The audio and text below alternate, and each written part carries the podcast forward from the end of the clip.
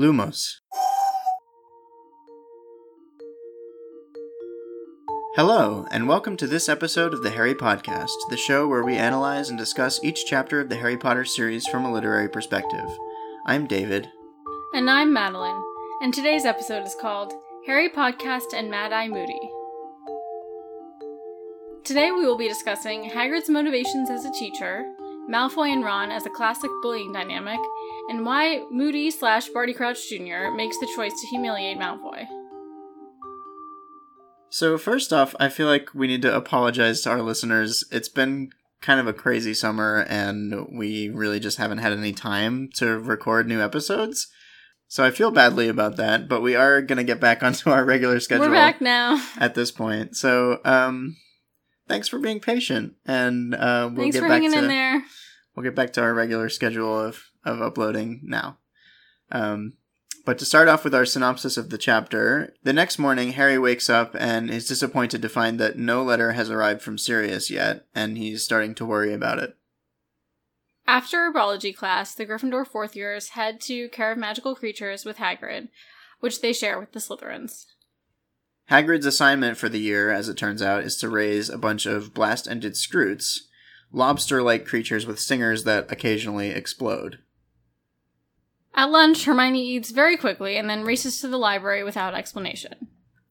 Meanwhile, Harry and Ron go to divination, and then at dinner, Malfoy makes fun of Ron again because of an article in the Daily Prophet, Rita Skeeter criticizing Mr. Weasley for his handling of the Mad Eye Moody incident just before school started, which turned out to be a false alarm. After an exchange of criticism of one another's mothers, Harry turns his back to Malfoy, and Malfoy fires a curse at Harry's back. Professor Moody comes into the scene and turns Malfoy into a white ferret and then starts bouncing the ferret up and down against the floor in front of all the other students. Professor McGonagall appears and is horrified to discover that this is Moody's idea of discipline.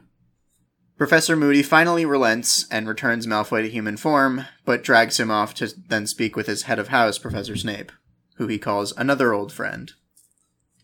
Harry and Ron are thrilled at this scene and are very excited about Defense Against the Dark Arts with Moody tomorrow. Okay, well, let's start off with Hagrid as a character. hmm This is really our first time talking to him for an extended period in this book. Yes.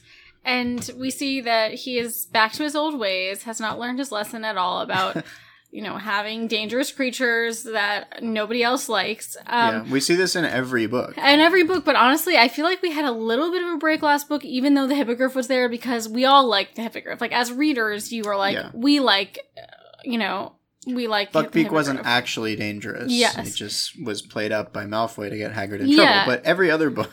Every I mean, other he book, started off with the dragon. Yes. We, we learn about Aragog in book two, who's a literal man eating spider. Yeah, Um, so he doesn't have a great track record, but I feel like we were, you know, we felt okay about Buckbeak, and now we're into um, Blast Ended Skrewts. And again, this is a little bit different because he is a professor, he is teaching, and so it's not like necessarily this is his personal pet, but he those lines are very blurred for him. Yeah, and isn't that a little bit worse in a way because he's like in the guise Yes, of an authority figure, like telling them you have to take care of these monsters. Yes. It's like it's very dangerous, clearly, and I I think the Slytherins are kind of right to be upset about this situation. They are. I mean, the, the the Skrewts are really the worst of it, in my opinion, in terms of Hagrid's, you know, creatures that he takes on because Yeah, they have no personalities. They have no cool like effects. If you unless you count like randomly exploding, cool. right, and their only, I guess, real role in the story, besides as a vehicle for Hagrid's um, kind of hang up about monsters, is that they appear in the third task as an obstacle Right, for Harry. right.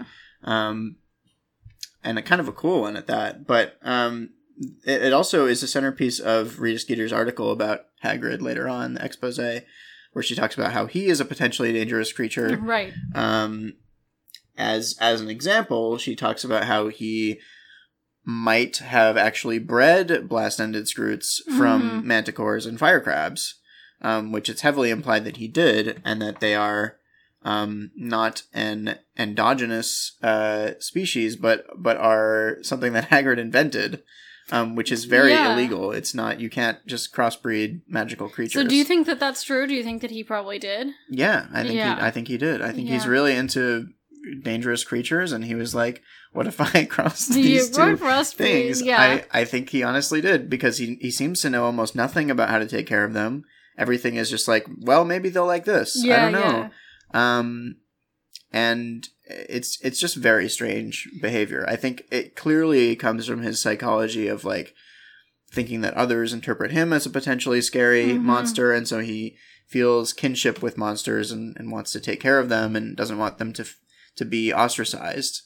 But at the same time, Skrewts, there's, I mean, people say in the series, and I kind of agree with them, like, students say there's not really much point to them. Like, what do they There's do? no real reason for them to exist, and yeah. but again, that's how he feels about himself. But I think this is really interesting, actually.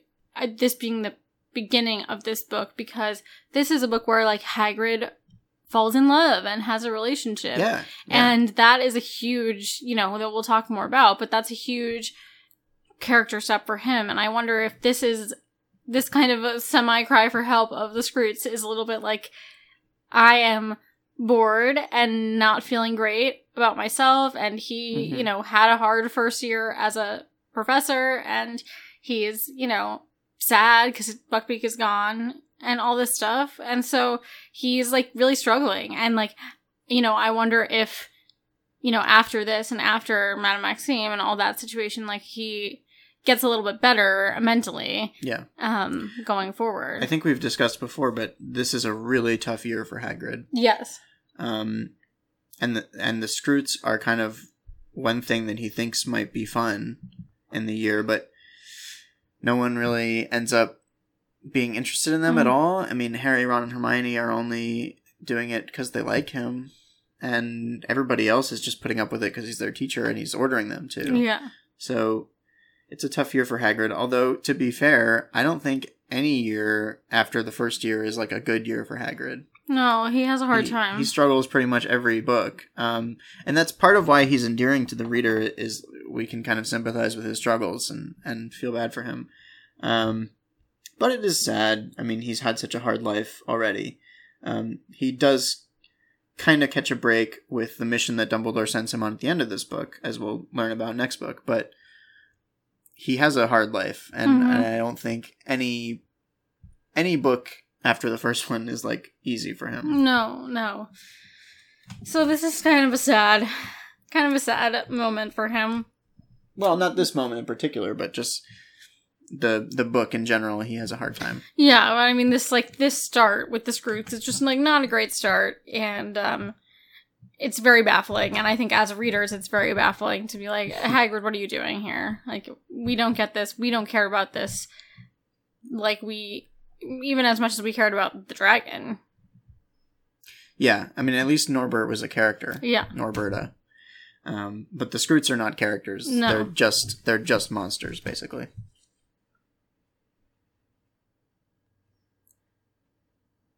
So we're getting back into divination now, and Mhm. as always, I want to come back to um, Trelawney's actual, you know, seer abilities. Yes.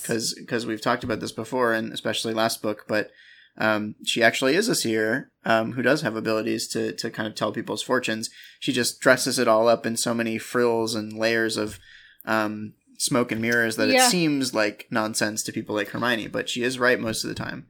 Um, so here she reads Harry's fortune and she reads his birth month. They're doing star Yeah, signs. They're doing right. star charts, horoscopes. Um, so the the first time reader reads this as like a funny illustration of how Trelawney is bad at fortune telling and gets stuff wrong because Harry she says, "Oh, I assume you were born in midwinter." She talks all about Saturn and Saturn's role in his life, losses early on in life, um, which that part is true. Of course, Mhm. everybody knows that about Harry. Um, but Harry says, "No, I wasn't born in midwinter. I was born in July." hmm And that's played off for laughs. It's Right. very funny. And the first time I read that, I think I actually burst out laughing yeah, um, because it's a very funny line. But what we have to remember, coming back after we've read this series once, is um, Voldemort was born on December 31st. hmm And a piece of Voldemort's soul is crafted onto Harry. So Trelawney is likely actually reading Voldemort's birth month Yes. and Voldemort's past, which, you know, clearly also was affected by losses early in life. His mother died giving birth to him, um, and then he was raised in an orphanage. Um, so even though it's it's read as very funny, and, I think and it wrong. also it's actually right. Yeah. yeah in, in a way it is right and and i think this is another illustration of the author's clever way of twisting this idea that trelawney is a bad fortune teller Mm-hmm. um and on, putting it on its head giving us clues when we come back to this in the future knowing that harry is a horcrux of voldemort's this scene suddenly makes sense but before we know that information we might start to think that that's more likely because of things like this Right, exactly. And I think it is, yeah, this is so, so subtle, and I always forget about it, but it is really something where you're like, okay, wow, this was already planted yeah in this book. Yeah. In this way. And it's very, it's very interesting. And I, I do like to think about how Trelawney's predictions, like, are, you know, all, all actually correct in Mhm. hindsight. Yeah, and and as we continue on through the series, I'm sure we'll see more of that type of thing.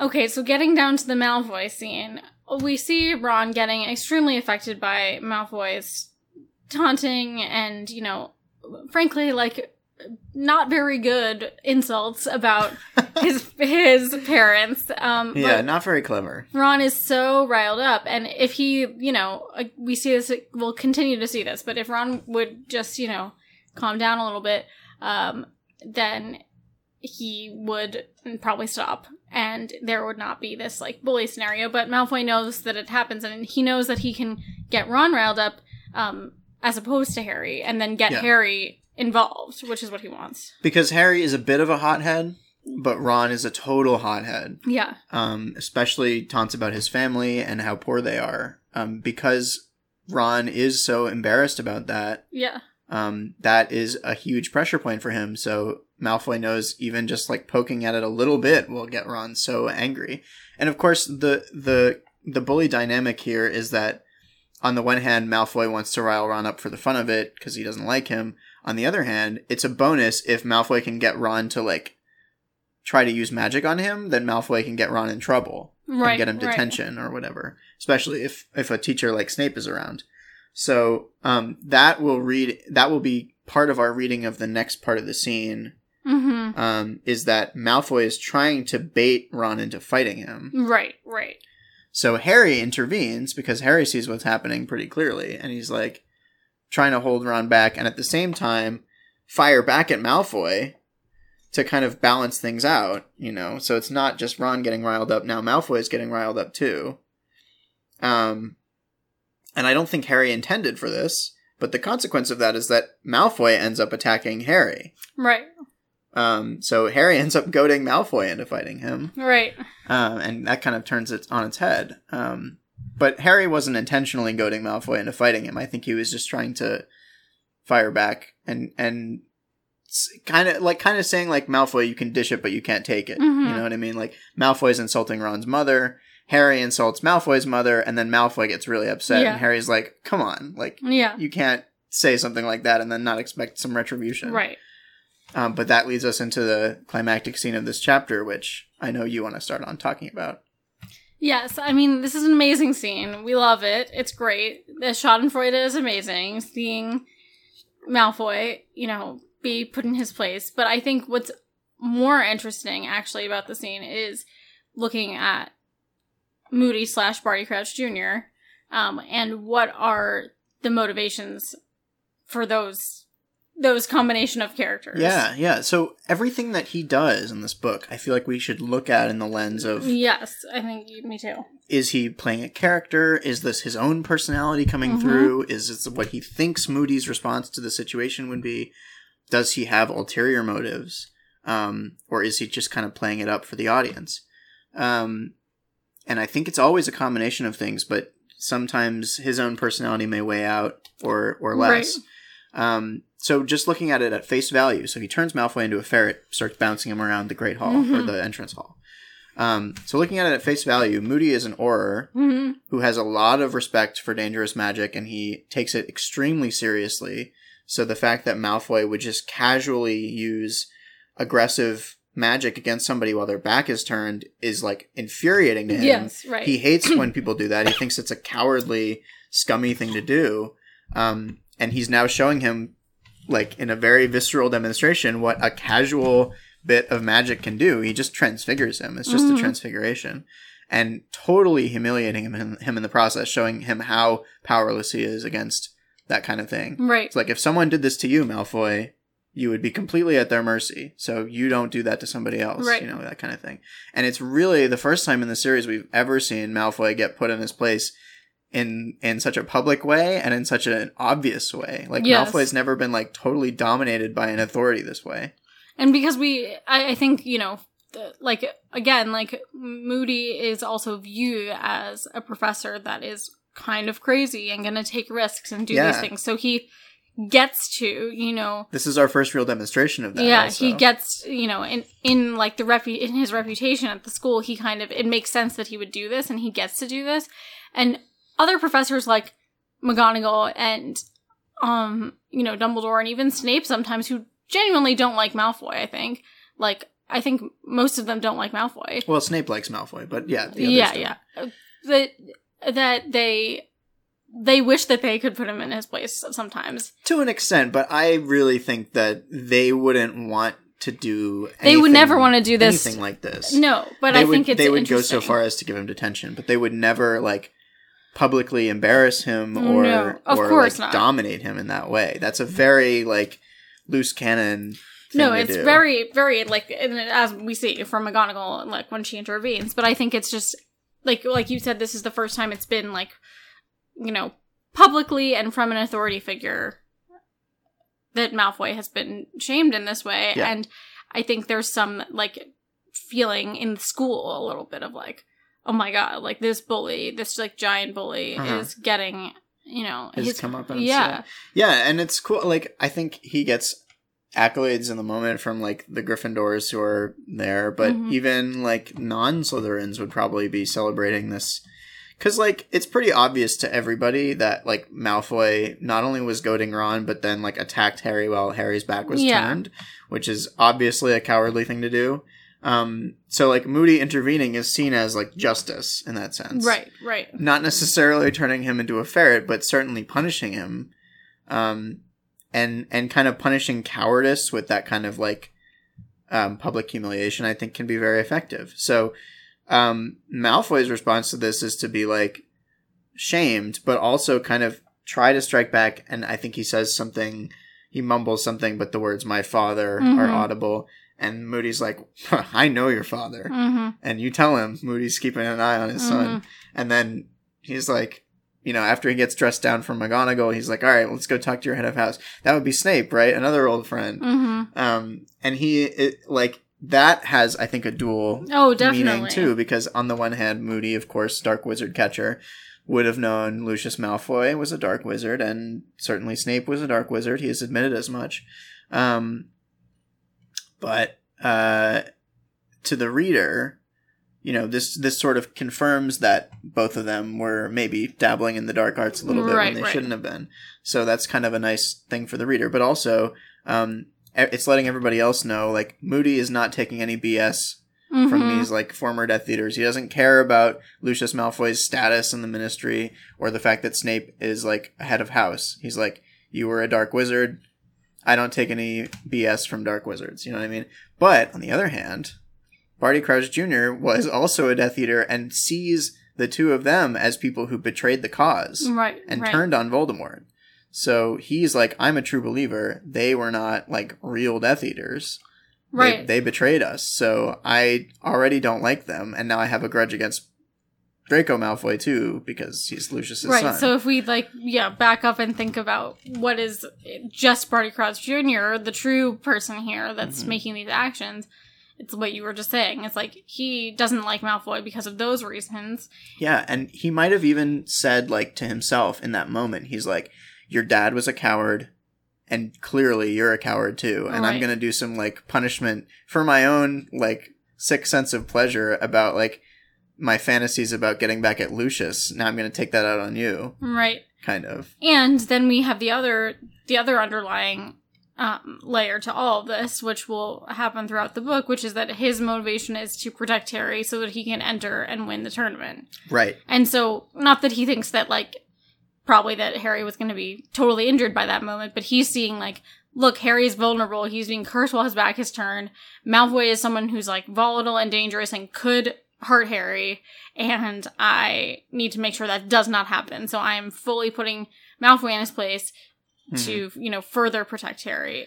And I think it sends a message to everybody else like, don't, Don't- attack, one, don't attack Harry. Yeah. And two, don't attack people when their back is turned. I will not tolerate bullying Mhm. or like that sort of cowardly attack. So right. like he's kind of putting everybody on notice that like one, you shouldn't be attacking people generally. But two, like if I see something like this happen, I'm gonna intervene and you're not gonna like it. Um so it gets Harry on his side, as you were mentioning, right. because Harry is like, Wow, Moody's awesome Right. and um, that's a that's like a really um, easy way to get Harry to start trusting him, and Harry Yes. does start to trust him. He does, and I think what's what's really interesting to think about through this book is that is like what who who Barty Crouch Jr. really is, and and despite what we know about Barty Crouch Jr. and his actual motivations and what happens in the book, are there ways in which his actions during the book genuinely helped Harry, genuinely helped the school, Mm-hmm. genuinely like had some lasting positive effects beyond the devastating negative effects that he caused which like is i don't think they can ever outweigh each other but i do think that in some ways i don't know if harry would ever think that we can talk about that later but that Yeah, there's actually positives that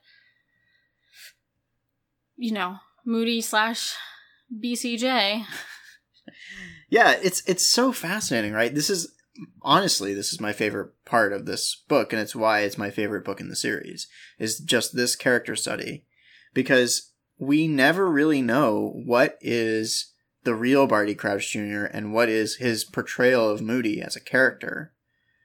How much does he know about what Moody would have done in this situation or would not have done?